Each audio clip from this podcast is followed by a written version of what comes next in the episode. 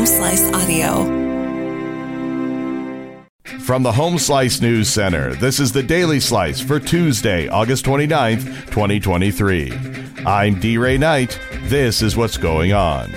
The South Dakota Department of Revenue estimates that tax collections from the 2023 Sturgis Motorcycle Rally were $1.4 million, down 6% from 2022.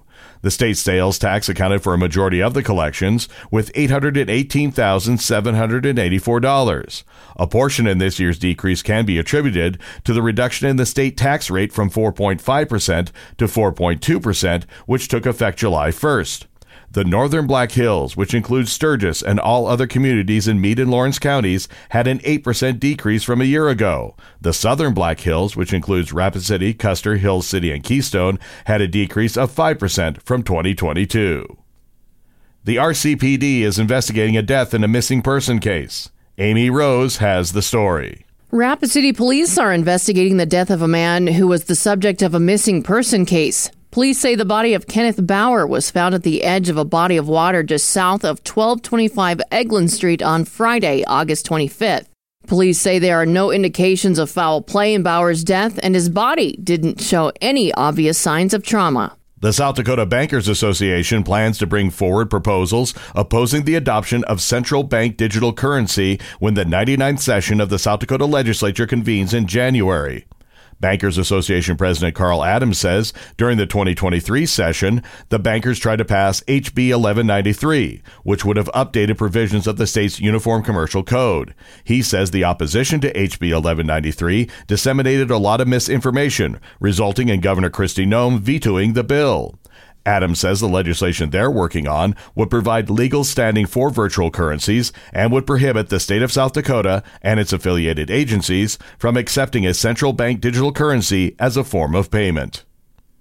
In national and international news, Idalia became a hurricane on Tuesday as it intensified on a path toward Florida's Gulf Coast, with the National Hurricane Center warning of an increasing risk of life threatening storm surge and dangerous hurricane force winds in Florida for the next two days. Idalia would be the first storm to hit Florida this hurricane season and a big blow to the state, which is still recovering from the devastation of Hurricane Ian almost a year ago.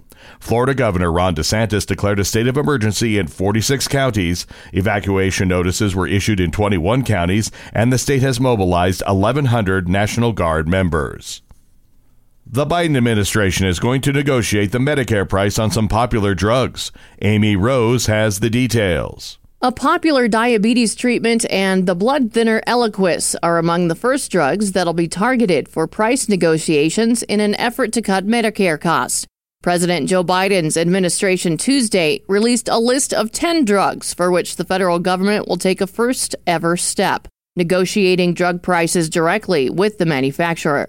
The move is expected to cut costs for some patients, but faces litigation from the drug makers and heavy criticism from Republican lawmakers. Tuesday's announcement is a significant step under the Inflation Reduction Act signed by the president last year. The law requires the government to start negotiating directly with companies about the prices they charge for some of Medicare's most expensive drugs.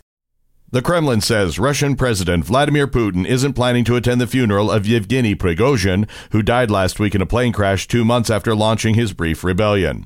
Kremlin spokesman Dmitry Peskov wouldn't say where or when the head of the Wagner Group would be buried, although some media reports suggested it could take place as early as Tuesday in St. Petersburg. Local media said the 62 year old Prigozhin will likely be laid to rest at a high profile military cemetery. On Tuesday, a heavy police presence encircled the cemetery, where Putin's parents are also buried, but no service was held and the police left. Your weather forecast from the Home Slice Weather Center. Lots of sunshine today and breezy with a high of 88. Low tonight, 62.